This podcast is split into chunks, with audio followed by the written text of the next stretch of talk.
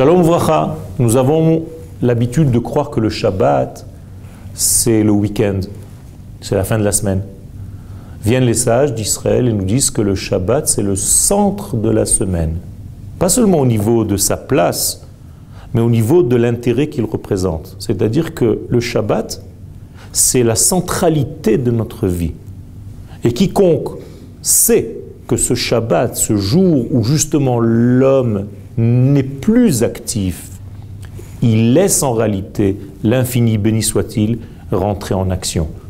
C'est quelque chose d'incroyable qui paraît complètement paradoxal et qu'il faut comprendre.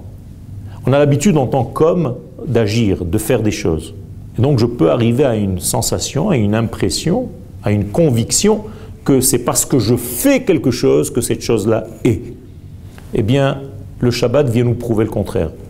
On nous dit, lâche prise, un jour par semaine, sors de ton action humaine et tu verras que la bénédiction vient malgré toi, justement parce que tu ne fais pas.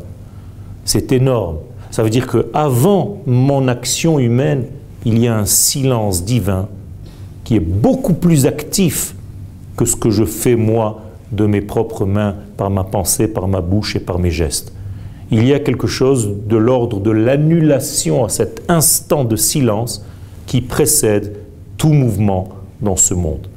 Tâchez de vous en souvenir, c'est quelque chose d'énorme, ça ressemble au degré de silence, à l'instant de silence avant une grande symphonie. Cet instant de silence contient en fait toute la symphonie, seulement dans un autre degré. Ce que vous allez entendre durant le concert était déjà à l'intérieur de ce silence qui lui a précédé. Merci.